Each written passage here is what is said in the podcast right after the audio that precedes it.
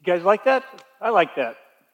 Uh, sadly for us, sometimes what we're going to discover is that as Jesus is talking about what a follower is, it looks a lot like what that trainer's referring to with the dogs. We'll see how that goes as we dig into this message.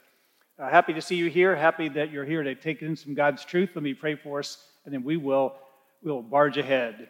God, thank you for this time we have together. Thanks for this uh, place we have to worship in. Thanks for Marley being here to set things up for us. Lord, we, uh, we, we do praise his activities, praise his talents, praise his uh, service to us. Uh, thanks for you being here, God. That we ask that you would descend uh, in a real way on us, that you would speak to us, that you would train us, teach us, show us, and help us to be really obedient, to listen and respond. Pray all this in Christ's name. Amen. Okay, we're in uh, John chapter, chapter 17. Jesus is praying through this entire 26 verses of the thing. We're listening in on that prayer, and uh, good thing for us, we get to do that. Uh, I don't know about how you describe yourself, but are, do you describe yourself as a follower of Jesus? If somebody were to ask you, is that, is that who you are? Uh, when I use the term follower, I'm not using it in the Twitter or X uh, or Instagram or Facebook kind of way. If you uh, do tweet or follow social media, uh, no doubt some of you are addicted to it, uh, given these US statistics. Uh, you become followers, right? In early August, I searched to find out who was the most followed on three social media platforms X, Elon Musk. Right? In Instagram, it's a fellow by the name of Cristiano Ronaldo. He's a Portuguese footballer in America. What that means is he plays soccer. And in Facebook, it's also Cristiano Ronaldo. But when I say I'm a follower of Jesus, I mean that I'm a disciple of his, a student of his. I remember when I chose to become one.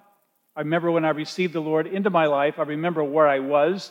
And being a disciple of Jesus is a whole lot closer, again, to what the dog trainer was trying to aim for rather than being a follower on social media. Give the dog a better job to do than jump on people or doors or chase everything he comes across. Pay attention to the one holding the leash. If I say sit, the dog must sit. He must hear, acknowledge the hearing by obedience, and he'll end up being a great dog. Here we apply some of that to Jesus and us. And if we do, we might end up being good or maybe even better followers of Christ. You probably know the famous Robert Frost poem, The Road Not Taken, right? In that poem, he talks about being in the woods, and the path that he's on splits into diverges. And he has to choose which way he's going to take. And he knows mm, he probably can only invest himself in one of the paths. Although he kind of tells himself that he, you know, maybe decide to come back someday and take the other path and see what's on that. But I think, in all honesty, he knew that would probably never happen. And so he writes, I shall be telling this with a sigh, somewhere ages and ages hence. Two roads diverge in a wood, and I, I took the one less traveled by, and that has made all the difference. By the end of the poem, you kind of realize that Frost isn't really talking about two paths in a forest as much as the choices made along life's road. And we make very important decisions regarding where we're going to go. And when I chose to follow Christ, I knew I was choosing the road less traveled. And that's made all the difference. But we see another side of the coin today, too. We've seen it a few times in the Gospel of John already. Jesus kind of reiterates it to us in prayer form to his Father. The disciples are listening in, so they're, they're, they're grasping a little bit of what he's saying. We have here in John chapter 17, verses 6 to 10, Jesus talking to his dad about how followers get formed, how disciples are made.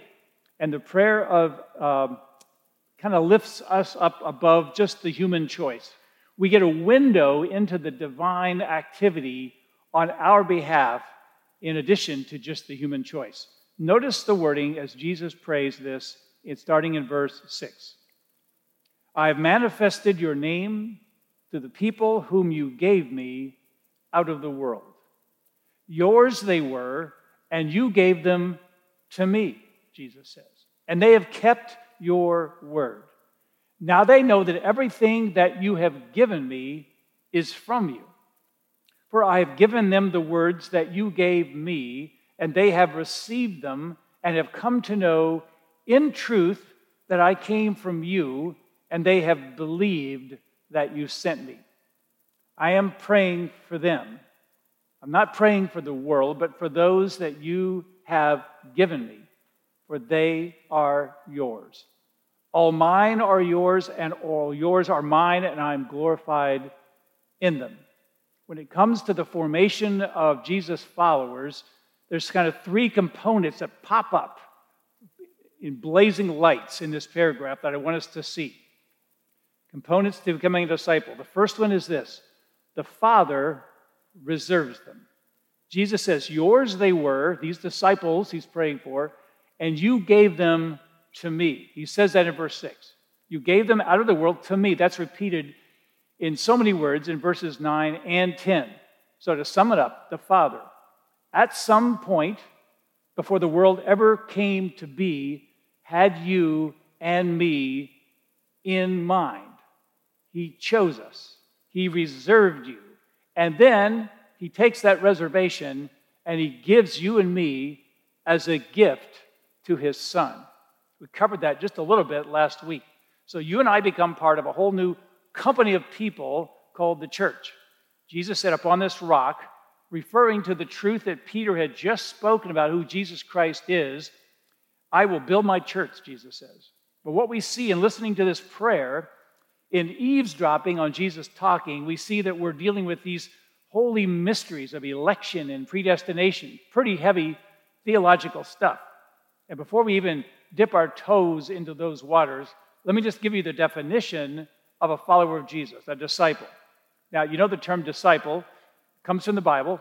What you may not know is that the term was really in common usage uh, a couple of thousand years ago. The philosophers, the great mentors of the mind in the ancient world, had a lot of disciples. The word means to be a pupil, a learner, a student. Ancient philosophers would take large sums of money from their students, families of the students, right? Kind of like college today in America. But and uh, see, in those days, disciples were the ones who would pursue the mentors, pursued the masters. They would ask to be mentored or discipled by some great teacher or philosopher, and they would pay a lot of money for it sometimes. And so we see there's a difference between that kind of follower, that kind of disciple, and these followers or disciples of Jesus. First and foremost, who chose whom? Well, it was Jesus who was walking by the Sea of Galilee one day, and he sees Peter and Andrew, brothers. They were casting a net. And Jesus walks up and says, Follow me, and I'll make you fishers of men. They drop everything and follow him immediately. He walks a little further. He sees two brothers, James and John, mending their nets with their dad, Zebedee.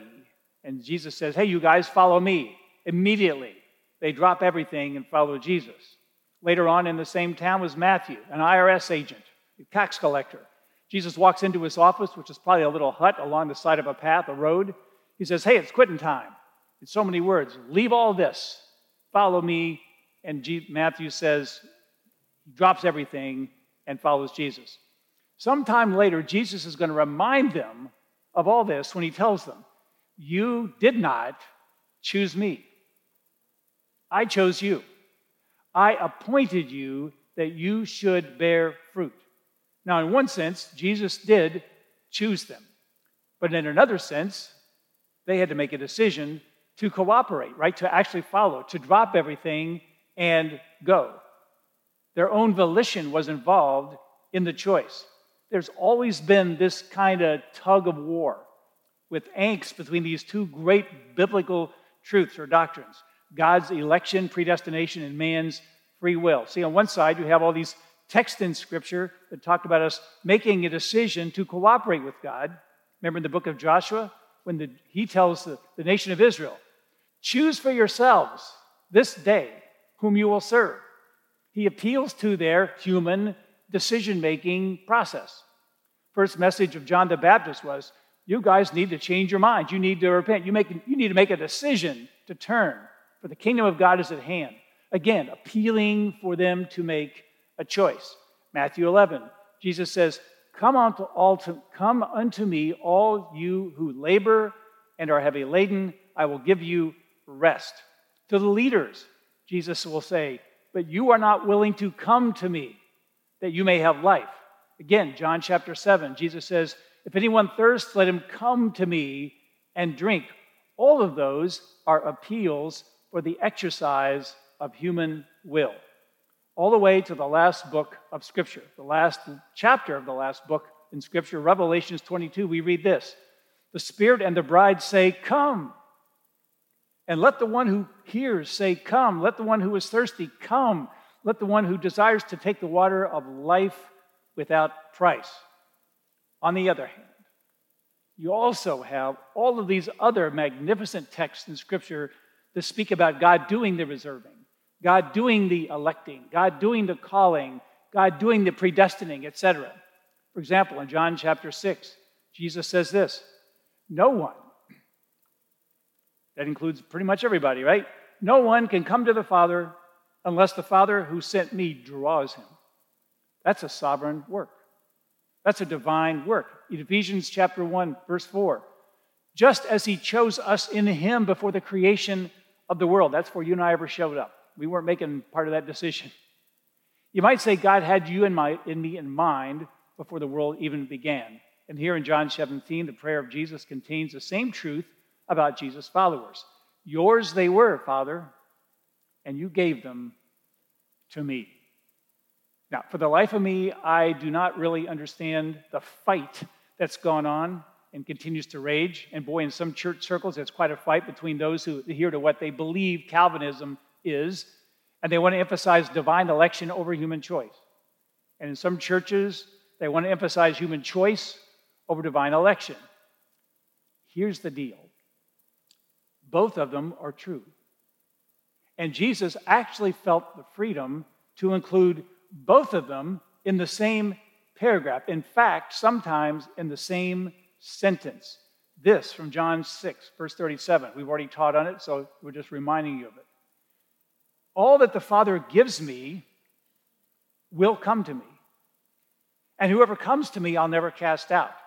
So there's the combination of God sort of involving himself in choosing and electing, and man cooperating and choosing from an earthly perspective. So here is the deal, and my personal plea to you as your pastor. What Jesus has sought to harmonize, let's not polarize over. Jesus brings both doctrines together in the same sentence. You can marvel at it, you can wonder at it, you can scratch your head and go, hmm, interesting. But at the end of the day, you know what we ought to do? We ought to enjoy it. Because you know what it means? It means God picked you. Maybe you remember what it was like in grade school, where in gym class or in the playground, someone would uh, pick two captains, and they would then take turns picking people to be on their kickball team or whatever it was. Certain kids were always the last ones chosen. Remember how much fun that was if you were one of the last two chosen? Awful, right? It could even be in class. Choosing sides for a spelling bee right? Competition. Two, two captains will be chosen. They go through the class, pick people. You line up on one side of the wall, their team on the other side of the wall, go through the spelling bee. What would happen when you misspelled a word? You'd have to trudge out of the line as a failure, back to your desk, all eyes upon you. Awesome, awesome, hurtful process. I reckon if you were picked first and were elated, maybe that'd be a little bit like what we should feel when we read texts like this one in the scriptures today. Hey, woohoo! God picked me. I'm on his team, right? At the end of the day, how about we simply enjoy it?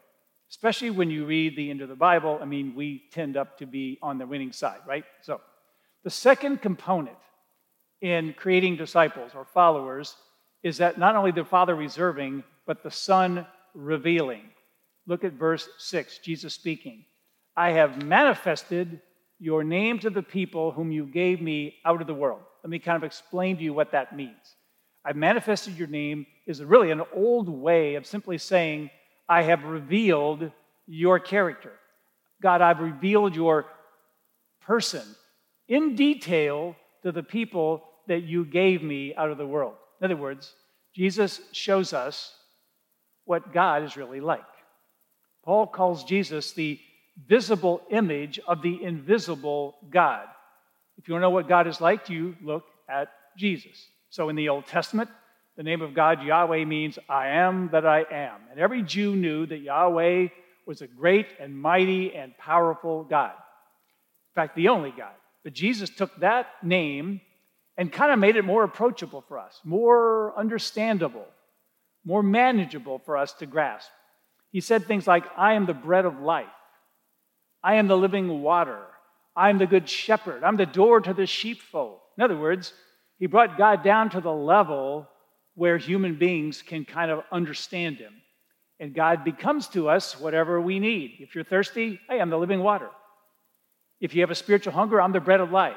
So you might say Jesus Christ is, is God spelling himself out in a language that we can understand. So Jesus said this If you've seen me, you've what? You've seen the Father. He tells this to Philip. Have I been with you so long, dude? Don't you know that if you've seen me, you've seen the Father? What does he mean by that? Well, things like, well, when you see Jesus, for example, teaching the multitudes, you're seeing that God cares that we actually know truth, that we know certain truths about God, we know certain truths about ourselves, we know certain truths about our world. That's God taking care of us that way.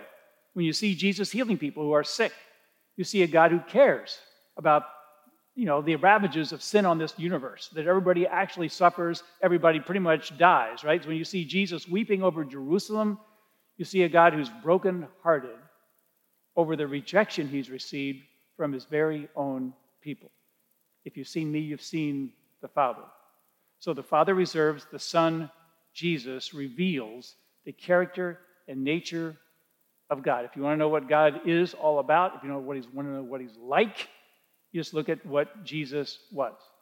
And it's more than just the nature and character of God. I think it's the truth um, about life, it's the truth about us. He gives us not just the nature of God, but the truth of God in his words.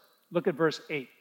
For I have given them the words, take note of that, the words that you gave me.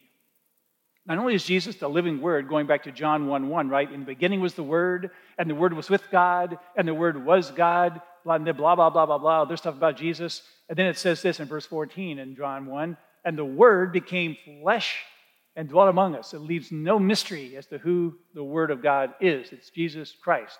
But more than that, Jesus also authenticates the written word. If you read through the Gospels, you know that Jesus, on many occasions, sometimes when asked questions, would refer back to the Old Testament and quote it as if he considered everything he quoted from it to be the very words of God Himself.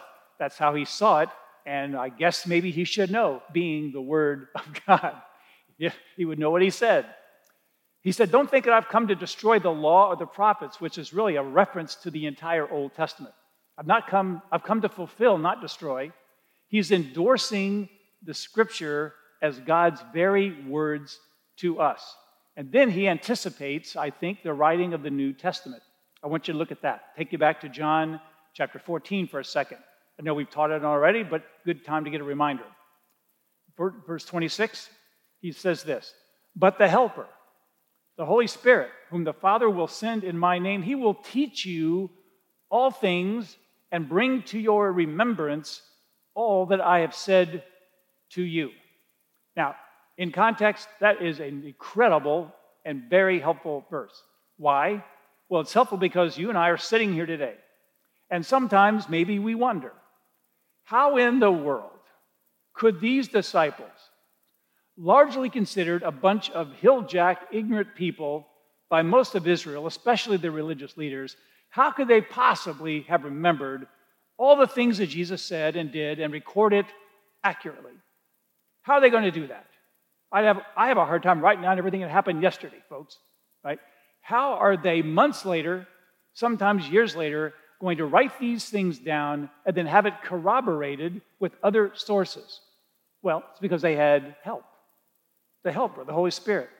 It was a supernatural work of the Spirit that Jesus sends, that Jesus anticipates. The Holy Spirit is going to assist you guys and help you guys and cause you guys to remember all things that Jesus said and did. And that helped produce truth in the New Testament that's also proven solid and accurate. Jesus also highlights in that verse that the Holy Spirit will teach additional things that Jesus didn't fully cover. I want to highlight uh, something out of chapter 16 while we're at it, and that's verse 12. Jesus says this to the guys Not only is the Spirit going to remind them of what Jesus said and did while he was here, but he is going to reveal to them additional truth on top of what Jesus said that Jesus didn't specifically document while here. Listen to this. I still have many things to say to you, but you cannot bear them now. That's interesting. I got a lot to tell you, but you just can't handle the truth right now. Not yet. But when the Spirit of truth comes, which happened after Jesus dies, is resurrected, and then returns to heaven, he will guide you into all the truth. For he will not speak on his own authority, but whatever he hears, he will speak. And he will declare to you the things that are to come. I believe Jesus is suggesting here, not too, not too, not too mystically, the writing of the rest of the New Testament, the epistles that they wrote, the book of Revelation John gets as a vision that he's going to be writing down. So here's Jesus who reveals the character and nature of God, but also authenticates the words of God from the Old Testament and anticipates the words of God about to be written in the New. And this is why, whenever we gather together, we turn to Scripture, right? We discuss, we meditate upon it, we think about it, we ponder it. Somebody might be wondering, hey, every time I come to church, Dwayne's actually doing something with the Scriptures. How come we just can't have a party sometime? Well, here's why because the Word of God is pure truth. And if you want to grow in your faith, you've got to be exposed to pure truth. Faith comes by hearing, and hearing by the Word of God. In fact, that principle is actually found in verse 8 of our text. For I've given them the words that you gave me, and they have received them and have come to know in truth that I came from you, and they have believed that you sent me. So, receiving the words of God generates faith. You don't close your Bible and pray for faith. You open your Bible, receive truth, and then you act upon it, and that's how you develop faith.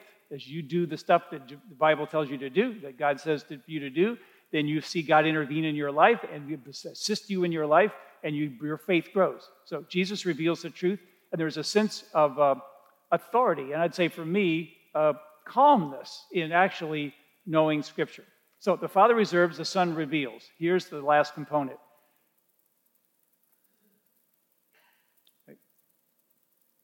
Disciples respond to what is revealed.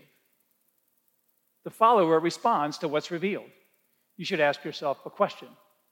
Every time you enter a room where a study of, of, the Bible is going on, or you hear a radio program, or open a Bible on your own, or read something, you should ask yourself this question So what? Really? So what? What am I going to do about this? You know why I should ask that question all the time? Because frankly, most people, most Christians don't ask that question. A lot of people who listen to truth casually forget it immediately and thus never grow spiritually. I suggest a better way. A true follower will tend to follow this outline from verse 8. Number one, receive the truth. By receiving the truth. Jesus I've given them the words you gave me, Father, and they have received them. Let's ponder that for just a second.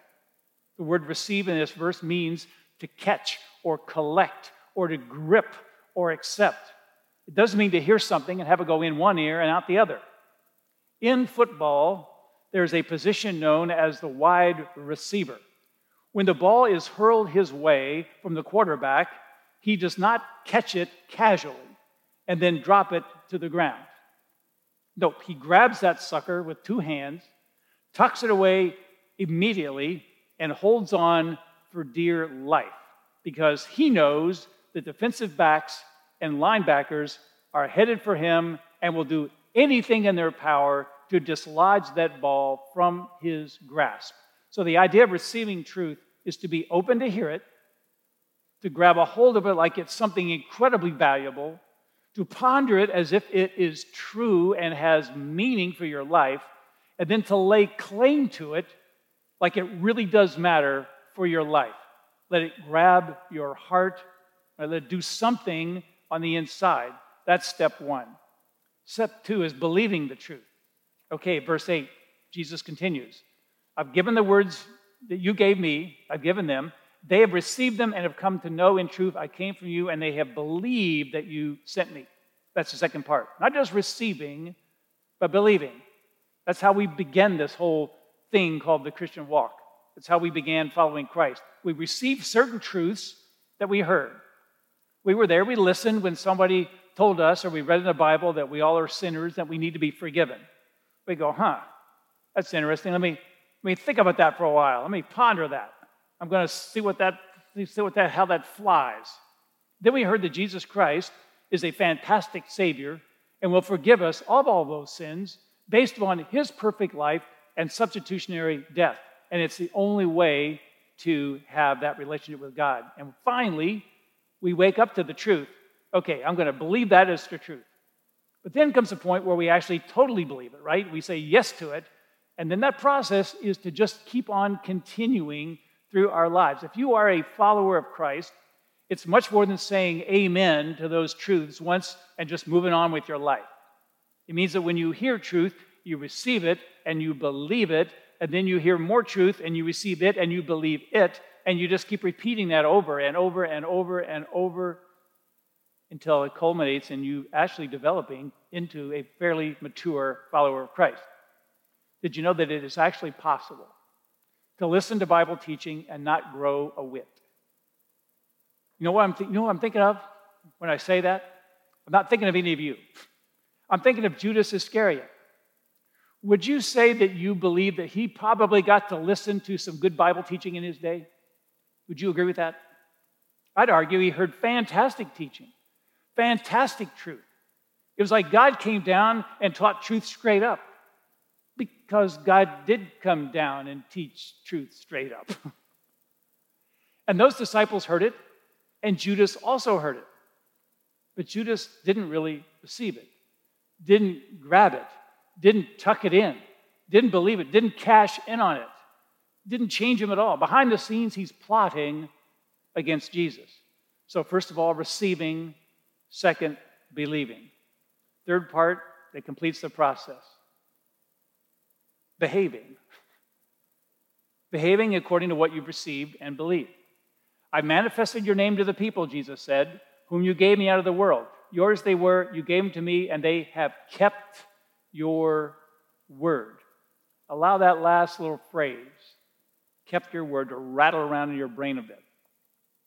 They've kept your word. Simply not enough to appreciate the Bible, not enough to just hear the Bible, not enough to just underline the Bible, not enough to memorize the Bible.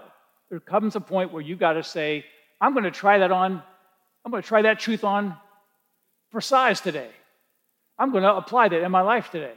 I'm going to behave like it really is true. But you notice in verse 6 how Jesus words this? They were chosen out of the world. Yours they were, Father, and you grabbed them from the world and you gave them to me. Does your life reflect the fact that you have been chosen out of this worldly system and hand it off to Jesus Christ? Or does your life mirror the worldly system? Do you see it now? True disciples. Followers are more than learners, they're livers. I'm not talking about spleens and organs, I'm talking about living it out. They're just not those who learn, they're those who live out the truth. Here's the problem, and I include myself in this because I'm preaching to myself, not just you. Our problem is that sometimes we really don't believe what we think we believe. We have, like uh, the flawed accountant, two sets of theological books. We have our formal theology, we have our practical theology. This is what we say we believe, but over here, this is how we live our lives. A lot of times they do not match. In our formal theology, we say Jesus is Lord, but in our practical theology, often it's, hey, I'm Lord.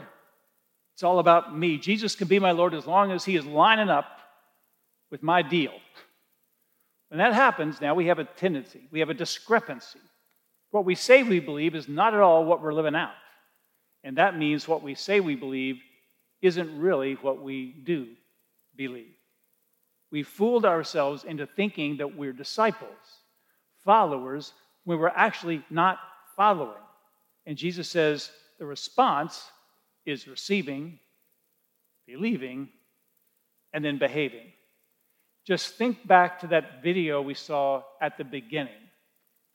Each of those two dogs has two paths to consider. Am I going to go this way or am I going to go this way? Will I submit to the one with the leash or will I just wait for the right moment to do what the heck I want to do? I think what Jesus is saying is that once you become his disciple, the quality of your life should be such that in an ever increasing way, you never want to be out of sync with him, operating outside of truth, doing your own thing. Why? Because things inside of you have changed. The truth is just too much a part of your life now. See, the trick of the trainer is that the dog who is trained properly actually appreciates his life.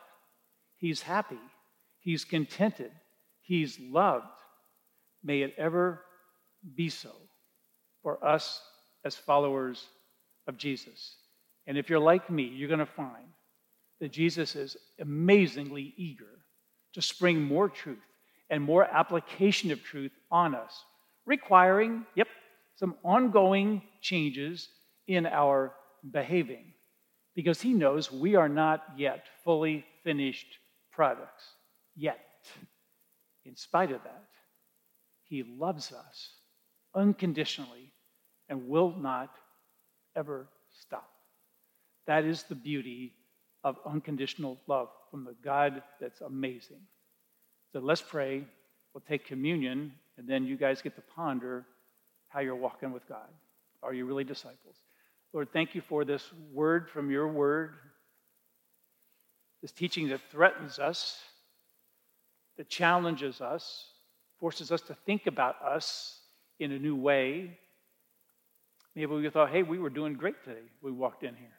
We thought we were on cat, we were the cat's meow. Yeah, we're good. Maybe we've discovered, hmm, there's some things in us that need to be fixed, things in us that need to be changed, that we need to not only be, they say we believe, but to change our way we behave to demonstrate that we do believe. Thank you for your word. Thank you that you've given it to us. Thank you that we have it. Thank you that we can read it. Thanks that it's in multiple languages. We've got it in English. How neat is that? Thank you for our time together. Lord, we pray that you would be with us as we walk out these doors. Continue moving us to change us, to show us your love for us.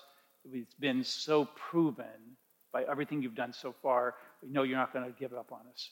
Thank you in Jesus' name. As we take communion, ask that you would again descend, teach us, say to us what we need to hear.